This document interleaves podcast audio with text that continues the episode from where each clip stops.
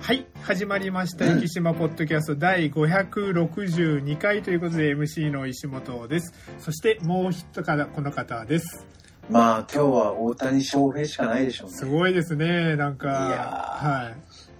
あのーまあ、額ばっかりが取り沙汰されてますけども、うん。まあ、あの、単純に額というか評価として世界のスポーツ選手の中で、まあ、一番の評価を受けたと言っても過言ではないというですね。いやいや、本当ですね。すごいと思います。はい。まあ、わか、まあ、わかりやすく言えば、まだ来年は怪我してるから無理みたいですけど、あの、わかりやすく言えば、選手2人分ですもんね、スター選手。うんうんはい。だから、そう考えたら、で、ドジャースと言ったらもう、あの、僕ら世代と言いますか、あの、はいはどうしても思い出すのは野茂さんですね。はいはい。はい、最初に渡って、あの、トルネードでっていうですね。あの印象が強いですもんね、そうですね、代。はい。やっぱあの、大リーグといえば、はい野茂さんっていうイメージそうですね、なんか、もうパイオニアとしてですね。うん。はい。あの、大リーグで言えばのも、あの、わサッカーで言えば数ですね。うん っていうような感じで、はい、世界に取りに行かないいですかね、数を。そういうふうに本当、あの、パイオニアがいるからこそっていうところがですね、あはいはい。りますので、本当あの、大谷選手の、まあ、まあ、だから来年はピッチャーはできないんですよね、確か。で多分、そう、はいそうでしょうね。だからまあ来年は打って打って打ちまくっていただいて、うんはい。まあなんかこうほら、強打者がいるから、そのはい敬遠、敬遠がこう、されなくなるんじゃないかっていう話はありますよね。あだから50本いけるんじゃないかっていう話もなきにしもあらず。あ、なるほど、警戒が分散するわけですね。そうそう、今年、だからね、大谷を飛ばしても次のやつに打たれたら、いやいや、1点多く入っちゃうじゃんはいっていうような感じになっちゃいますからね。野球ってその辺難しいのが、まあ、あの、団体競技でもあり、個人競技でもありっていうようなですね、なんか、そういう。なかなか。あの、個人成績が取り沙汰されるスポーツだけども、その周りの影響っていうのもどうしても存分にっていうようなね、うんうんはい。なかなかね、マラソンでそういうことはないでしょそうですね、あの、まあ、気候とかそういうのは多少あったとしてもですね、ん。はい。こいつが、こいつが走って、次2番手にこいつがいるかとか、あんま考えないです。そうですね。逆にサッカーとかだったら、あの、一人がどんなに頑張っても、あの、もうその戦術にカチッとはまらないと、はいはいあの、そういい選手でもなかなかうまくいかなかったりとかですね。やっぱスポーツ難しいなとですね。まあそこが面白さでもありますよね。そういう意味ではですね、ちょっとはい一つ、あの、まだニュースの前に一個紹介しておきたいなと思うのが、はいはい。あの、福山先生も少しゆかりがありますけども、はい。壱岐少年サッカークラブが初優勝リンガーハット杯小学校そうです5年生以下の部というところでこれ県のなんあのー本当にだから要するに県で一番ということですもんね。そうそうそうそう。でまあね、準優勝かなんかねしたことがあああーなるほるんですよね。どなるほど。男子、えっと、32チームが出場してえっと9日け準決勝、決勝が行われ決勝戦では壱岐少年サッカークラブが4対2でキララ、えっとグランツァ FC 佐世保のチームですね。ここを破り初優勝を果たしましたということで、はいあのイレブンの、いやサッカー強いからですねはい、メンバーのとある方もあのそうね。きそうそうそうあの旧ツイッター X で大喜びされてたのを、はい、はいはい。念願のや、念願の優勝ですよね。いやーでも離島からっていうのはすごいですねいやいや、すごいと思いますよ。だからあの商工もあのなんですかねあの高校高校春の選抜のなんかの枠で、うんうんうん。なん、か長崎に21世紀枠でねで選ばれたりとか地。あとあのそもそも壱岐の中学のサッカー部はあの混合チームで去年であ今年か今年あの、うんうん中大連に出たりとかですねもうそうそうそうそう。はい、もう島を先を行ってますよね。はい、そうですね。だから島を挙げて、そういう感じで、あの、全国大会。だから、あの、どうしても人口としては叶わないところはあっても、あの、それこそあの、今の混合チームとかでですね、あの、うんうんやっていくと都会にも負けないチームができるのかなとですね。はいはい。はい。ということで、あの、来年あったり、あの、もしかしたら高校サッカーだったりとか、甲子園だったりとかで、池のチームが活躍する時が、あの、うん近いかなと思いながらですね。本当です。この子たちでも、あれですよね。だから、今までは、あの、中学に部活がなかったりとか、でいい選手は当該に行ったりとかしてたところがこの壱岐少年サッカークラブの子たちがそのまま中学に上がって今後チームでまたお一緒にサッカーができるわけですもんね。うんうん、そうですね。それはアドバンテージとしてでかいですよね。うんあの、ただでさえこの優勝してるのに、この子たちがまた一緒にやれるっていうのがですね、中学でですね。はいはいいいかもしれないですね。はい。ちょっと未来の V・ファーレンの選手が、はい、現れる。わかるんですよ。トリニータの選手そうですね。あの、もしトリニータで来ていただけるんだったら、はいはい、ちょっとお金はあまり出せませんけども。はい。というところで、えっ、と、ちょっともう少し、あの、フリートークでいきたいなと思うんですけども、あれ？あれ？あ の、まあ、あの、今日収録している月曜日で、ついさっきまで、はいはいあの、ものすごい雨が降ってましたけども、いや、ほんとね、今日なんか結構朝から降ってますよね。なかなか、あの、この12月に入ってから、あの、まあ、一年中もう今年はなんか異常気象、異常気象ってもう、あの、本当の流行語大賞は異常気象じゃないかっていうぐらいですね。なんか、異。常気象って、あの、言われ続けてきましたけど、12月に入って一番それを感じるというかですね、うんうん。昨日とかもう20度こ近かったですもんね。うん。はい。いやいや、本当に昨日なんか、はい草刈りとか一日中してたんですけど、はいいや、もう汗だくになりましたよ。僕も昨日ちょっとあのー久しぶりにちょっと長い距離、あの走ったんですけど、あの、はい途中ちょっとクラクラ、あ、なんかちょっと脱水かなって思うようああ、なですね。そうそうそうそう、はいそれぐらいの本当にねそうで、すよね。はい。12月ですからね。はい。で、あの、僕の後輩は、あの、宮崎の青島太平洋マラソンですね。青太って言われるやつですけども、ああそこに行ったらもう本当にあの、20度近い温度ですごい大変だったっていうですね。はい。でこの12月にマラソンで、なかなか20度っていうのは、沖縄でもない限り、なかなか体験できないかなと思うんですけどね。確かに。あでもあったかいところの駅伝といえば昨日はいというか、まああのー日本時間でいうと今日にかけてですね。はい。ハワイホノルルマラソン、うん。はい、が行われてまして、はい、あのダダ漏れさんも実は行こうとしてたらしいですけども。はい、あの、まあ、あの、ついついエントリーを逃してたみたいな感じで、行かなかったみたいですけど、あの、赤組だからね。そうです、赤組なので、あの、ええ。僕たちホノルルマラソンで優先される権利があるはず。はいはい、赤組ですから。で、なので、あの、そしたらですね、あの、ホノルルマラソンに、あの、江頭2時50分さうん。が行かれてて、ホノルルマラソンを、あの、ずっとあの、YouTube 生中継をするみたいなんですね。なんか、そんなんやってたんですけど、そこでふと浮かんだのがですね、はい。あの、先週言った、あの、対馬の国境マラソンですね。なるほど。に、あのー、猫ひろしさんと高橋九ちゃんさんが来るっていうことなので、うん息は、あの、エガちゃんを、なるほど。はい、いっそのことを呼んでみてはいかがでしょうかとですね、いや、まこっちゃんがあの中継しながら走って、はいえ韓国のローミングに捕まるっていうで。で、来月ものすごい金額を取られるっていあの、う。過去に、あの、そういう経験をしてますので、ではい、いや、あの辺危ないですよね。危ないですね。だから、韓国の電波拾いますからね、普通に。去年話しましたよね確か国境マラソン行ってやらかしたって話ですね、そうあローミングオンになっててなんかあの限度に到着しまし届きましたってあのメールが来てうんそんなはずないのになと思いながら走ってゴールをしてよくあの確認してみたらあの海外ローミングに引っかかってたっていうですね。あれはやられました。いや。あの対馬国境マラソンに行く時は怖い皆さんお気をつけください。よかったですね、リミットを設定しといてね。そうです。ねはい本当ですねリミット設定してないとだからもう。青天井ですもんね。ははい、というところでちょっと脱線しましたけど、今日はですね、あの、2週目ということなので、第2火曜日ということなので、えっ、と、地元検証コーナー、いきくんということで、い。はいはい。最近福岡君見てないんだよね、取りためって。昨日僕あの、途中からえっ、と、前半見れなかったんです。後半ちょっと見たんですけど、後半はあの、はいはい。博多駅のクロワッサン。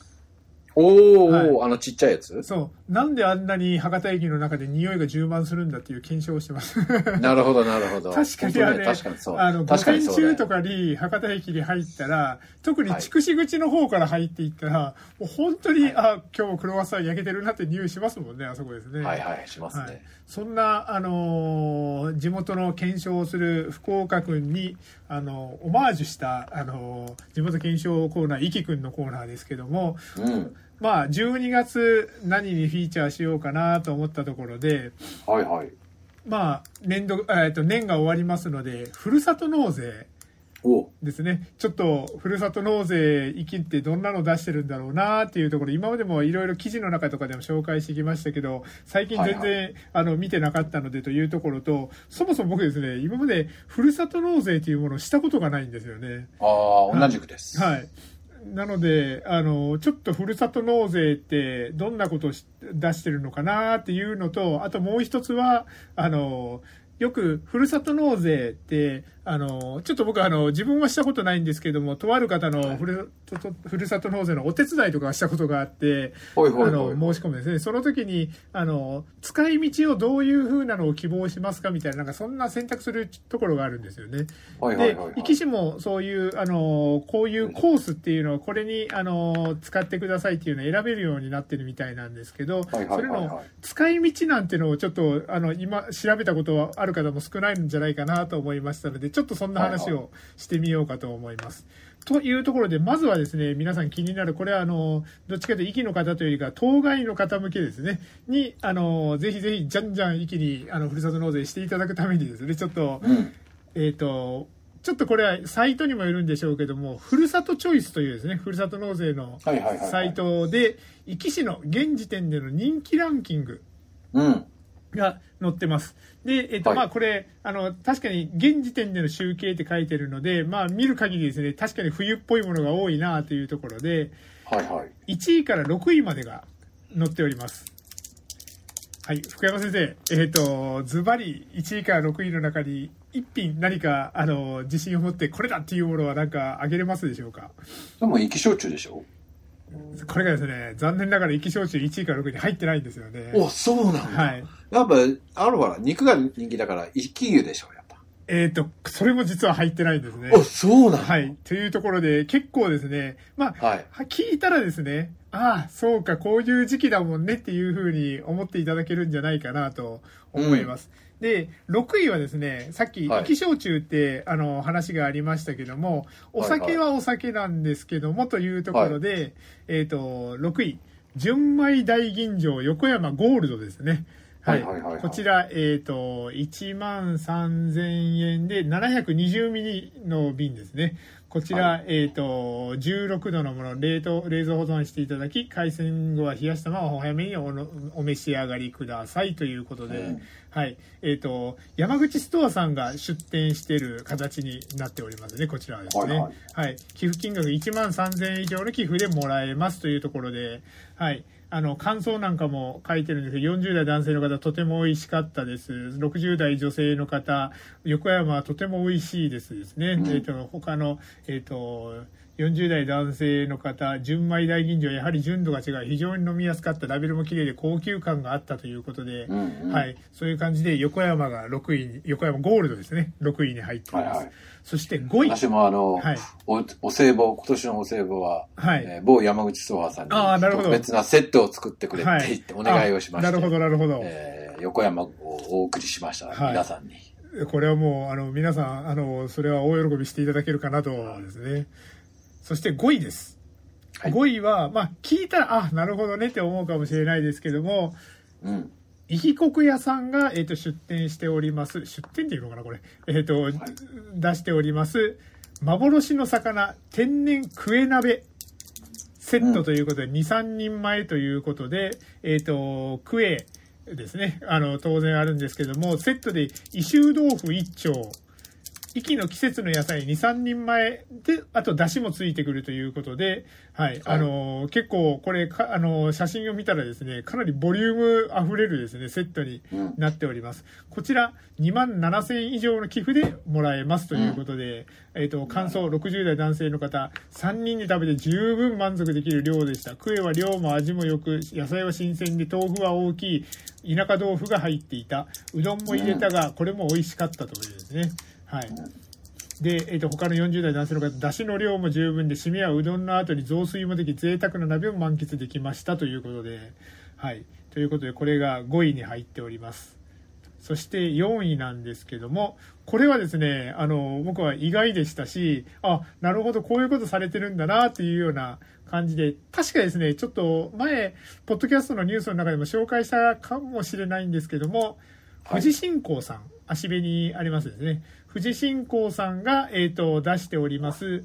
寝袋シュラフコンパクトダウンクッションということで、あの、キャンプとかで、アウトドアキャンプで使える寝袋クッション、あの、が、あの、紹介されております。で、これが4位に入っているということで、あの、3ウェイということなんですけども、えっ、と、はい普段はクッションとしても使えますと。そしてうん、広げると、あのーなんですえっ、と、寝袋にもなって、そしてそれを、あの、さらにチャックを広げると、あの、ブランケットみたいな感じです。えっ、と、羽毛肌掛け布団、ダウンケットですね。ともしても使えるという、この 3way のセットとなっております。でえっ、と、家庭で簡単にあの洗濯物もできて、かつ、えっ、と、SDGs アイテムということで、焼却処分される手前の羽毛布団を回収して、羽毛を取り出して、それを手清潔に洗浄したアップサイクルダウンを詰め物にしていますということで、はいうん。い。ろいろあの SDGs にも配慮されているあの富士信仰さんの、えー、と九州壱岐工場が、えー、と出しておりますということになっております。これはなかなかあのあここういうのが4位に入ってるんだなってちょっと意外なですね。はい。うんあのちなみに3万6千円だそうです。なるほど。はい、そしてここからはもうザ・粋だなっていう思うようなのが続いていくんですけども3位鮮度抜群生島産旬のお刺身セット盛り合わせ約 500g 前後ということでうんこちら、えー、と季節によってあの変わるらしいんですけども、えー、と魚の種類はお任せで3種類以上2パックずつ計500前後そしてわかめということで、えー、とこちらは、えー、と心意気さんがですね出してるセットになっております。なるほど。はい。これは、えっ、と、1万円以上の寄付でもらえますというふうになってますね。そして2位ですけども、えっ、と、こちらはですね、えっ、と、東武漁協さんが出してるものになります。東部漁協さんといえばというような感じもするんですけども、内目さん、内目湾さんの生牡蠣殻付き3キロということで、はい。こちらが、えっ、と、まあ、季節限定で、えっ、と、5月までということにはなってるんですけども、えっ、と、こちらが1万3000以上の寄付でもらえますということで、お客様から最初に届いた時本当にたくさん入っていてびっくりしました。3人家族でも食べきれないくらいです。生でも蒸しても焼いても美味しいです。3回リピートしていますとかですね。うんはい。あのーマンションバルコニーでホットプレートで焼き牡蠣生ではポン酢でいただきました。妻が大変喜びましたので、またよろしくお願いしますということで、かなりあの好評の、あのーコメントがいっぱい寄せられている品になっておりますということで、あの、牡蠣といえば、岩牡蠣ですけど、あの、福山先生とあの、5月にですね、あの、はい。郷ノ浦漁協のところでですね、前、あの、岩牡蠣祭りで、福山先生があの、ねあの、もう本当に惜しみもなく、あの、高級なウイスキーを持ってきて、はい、あの、ウイスキーかけのな生なオイスターパーティーをさせていただくというですね、あの、ねえ、やってないですね、最近はいね。なかなか、どうなんでしょうね。あの、コロナ禍ではちょっと中止になってたとこ時もあったでしょうけども、最近ね、どうなんでしょうね。来年あたり、ちょっともしかしたら開催されたりとかですね、あるかもしれなそいうですね。そうそうそう。さあ、この流れで第1位、生き牛でもなくて、生き焼酎でもなくてというところで、まあ、この時期だなって思うのがですね、1位、寒ぶりしゃぶしゃぶセットということで、なるほど。はい。まあそうですね。はい。あの、先ほどのあの、クエ鍋もありましたけど、まあ冬なのでというところもありまして、えっ、と、洋食のブリのスライス 150g、スープ 500g、ポン酢 150ml、柚子胡椒付きということで、はい。あの、油の乗ったブリを新鮮なまま、えっ、と、2人前しゃぶしゃぶセットということで、1万円以上の寄付でもらえるということなので、これ、うん結構、だあの、負担額としては少なくて、えっ、と、格安お得ですね。お得ですよね、これですね。ちょっと、あの、僕もあの、納税したいなと思う。なるほど。はいふるさと納税って自分の、あの、ところあ全然大丈夫です大丈夫なんですよね。うん。たまにはしてみようかな、このうんはい。ということで、こちらは、あの、若宮水産さんが出してる品になっておりますというところで、こういうランキングなんですけども、あの、他にもですね、域いっぱいありまして、なんと該当のお礼の品は2135件もありますということで、はいはいはい。はい、肉が一番多くて646件、お酒が551件とダントツなんですけども、他にも、えっと、あの、スポーツ、アウト、アウトドア、あ、アウトドアグッズはさっきの富士信仰さんばっかりですね、これを見たらですね。とか、あとは、えっ、と、他にもファッション、ファッション何があるんでしょうね。ファッションは、ン。あ、なるほど。あの、温だこ T シャツとかですね。あと、真珠、なるほど。真珠の、えっ、と、ピアスとかですね。真珠のネックレスとかですね。あまあ、やっぱりそれなりの値段はしますね。当然ですね。はい。っていうような、そんな感じで、いろんな品がありますので、ぜひ、あの、ふるさと納税、あともうちょっと額が余ってるよとかですね。そういう方、あの、駆け込みで、壱岐市の、あの、ふるさと納税のサイトを見ていただけたらいいんじゃないかなと思います。そんなふるさと納税ですけども、最初にも言いました通り、どんな使い方をされてるんだろうというところで、うんえっ、と、まあ、6種類に、えっ、と、あ違う、5種類に分かれております。で、えっ、と、そのうちの一つは、使い道を市長に一任しますっていうコースですね。こちらがあるんですけども、残りの4つが、まず一つ、みのりも、みのりの島プロジェクト。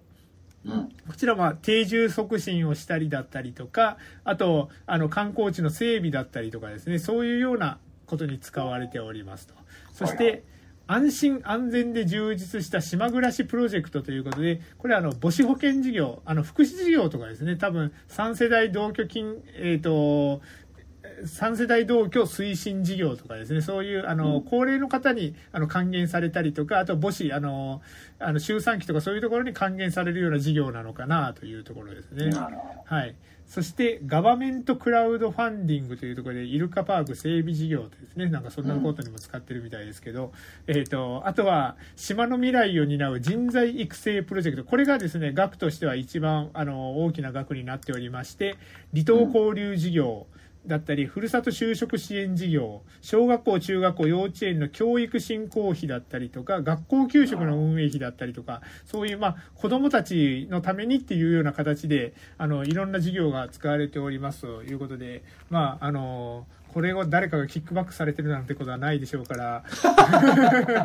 はい、あの、ぜひ、なるほど、今流行りのね。そうですね、はい。あの、ということで、あの、皆さんもし、あの、ふるさと納税したら、こういうコースですね、こういうことに使われてますということなので、あの、先ほど言いました通り、域の方でもふるさと納税、域のものをですね、できるので、あ、なるほど、自分はちょっとこれに使ってほしいから、あえて、あの、納税の使い道を選ぶっていう意味でもですね、うん。こういうふうにそういいいいいと思いますね。はい、寄付まあ金を本来ははね、税金ってそういうやり方をしなきゃいけそない。うですよね。はい。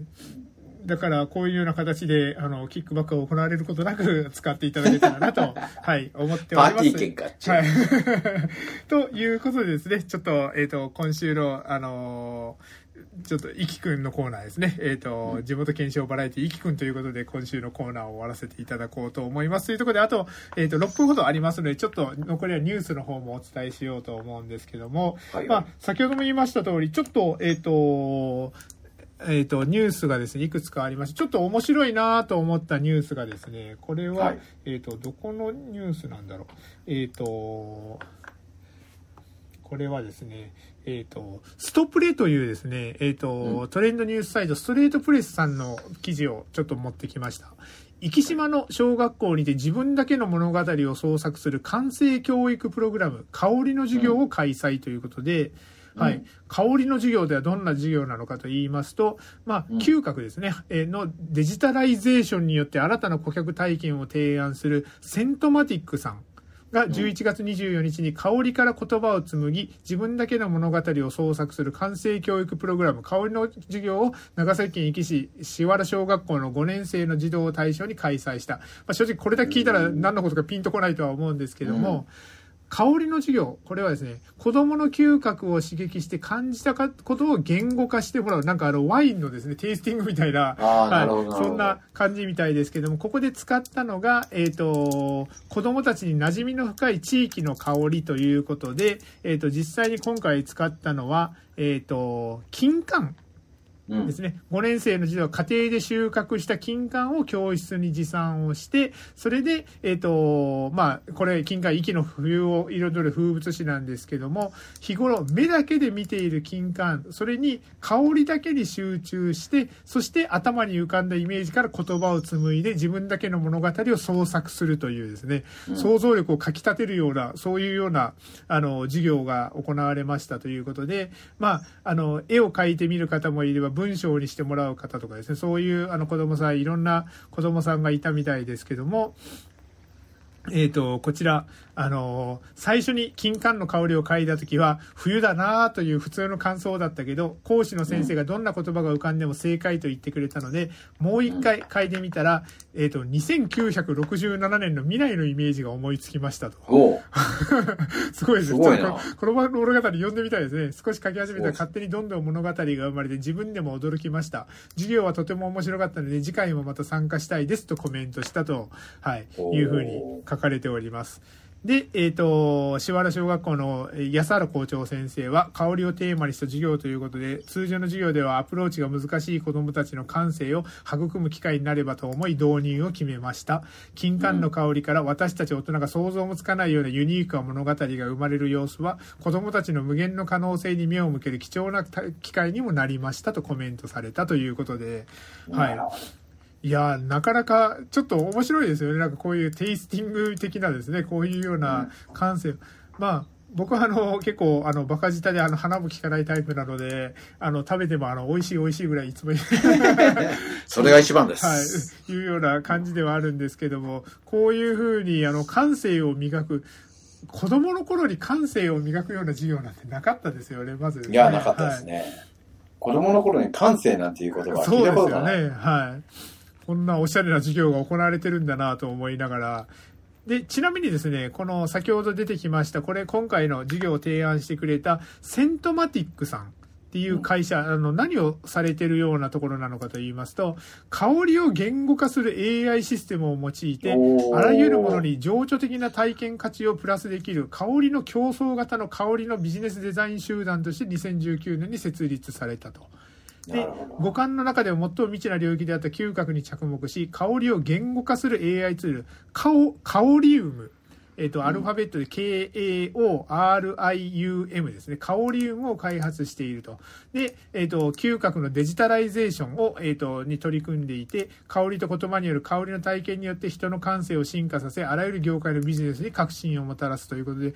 例えばパッと浮かぶのは、飲食店さんとかでですね、なんかこういううん香りと、あの、味のコラボレーション的なものでですね、もう素材の味とかいうのもあるんでしょうけども、素材の匂いとかもあるんでしょうけども、こういう香りを足すことによってさらに美味しく感じられるとかですね。そうですね。はい香りってね、一番脳の、一番脳に近いところだからね。中枢に近いところだから、最後まで残るのは香りっていうんう、香りの感覚って言われますね。ちょっと前の、えっ、と、某ドラマでですね、あの、香りを嗅ぐことによって子供の頃の記憶が蘇ってみたいなあ、の、某、あの、右京さんのドラマでやってましたけど。香りが、香りが一番強いんですよ。はい。あとは、例えば、あの、映画館でも、あの、3D だけじゃなくて 4D って今言ってですね、あの、そうそうそう、今ね、香りのやつとかあはい、りますよね。振動だけじゃなくて音、香りっていうところで、あの、映画を,、楽しむことができたりとかですね、そういうのもあったりします。こういうことを子供のうちから、あの、あ、なるほど、こういう香りでこういう、あの、イメージが浮かぶんだとかですね、香りで、ワインのね、よく言われる、はい濡れた子犬の香りって臭いだろうって思っちゃうんですけどね。今、あの、ちょっと、あの、余談ですけども、あの、神の雫のですね、続編が今、モーニングで始まっておりまして、はいはい。はい、あの、と、えっ、と、あれ、あの、彼、えっ、と、主役の子ですね、えっ、と、しつくさんですね。はいはい。えっ、と、の、えっ、と、めいっ子という設定で、あの、その子が、あの、18歳でおお酒を飲めるようになってから、それから一気にあの、ワインに目覚めていくみたいな、なんかそんなストーリーが、はい、今、描かれておりますので、福山先生もまた、あの、神の雫集めてみられて、そうですね。はい、はい。い、かがでしょうかというところで、あと中途半端にちょっと1分余りましたけども、えーっとですね、あとは、えっ、と、もうちょっと1分しかないんで、あの、とある方がですね、ちょっと、あの、うん息の方が文春法を食らってましてですね、はいはい。はい、これちょっと来週紹介しようかなと思うんですけど、外資系メーカー勤務から温泉旅館の女将へ転身の意外な背おー景、機会があれば地方で仕事をしたいと思いましたということで、あの、文春で、えっ、と、なんか温泉宿の女将特集みたいなのが。あってたみたいで、で、それの中で、あの、平山旅館の女将、平山真紀子さんが紹介されている記事がありましたので、ちょっとこちら用意してたんですけど、来週ですね、ちょっと文春法を、はい、紹介したいと思いますというところで、えっ、と、もう12月も、あの、もう徐々に後半、中旬に差し掛かって、非常にポッドキャスト、今今年ももう回数が少なくなってきましたけども、残りも頑張っていきたいと思います。ということで、今週の歴史のポッドキャストを終わりたいと思います。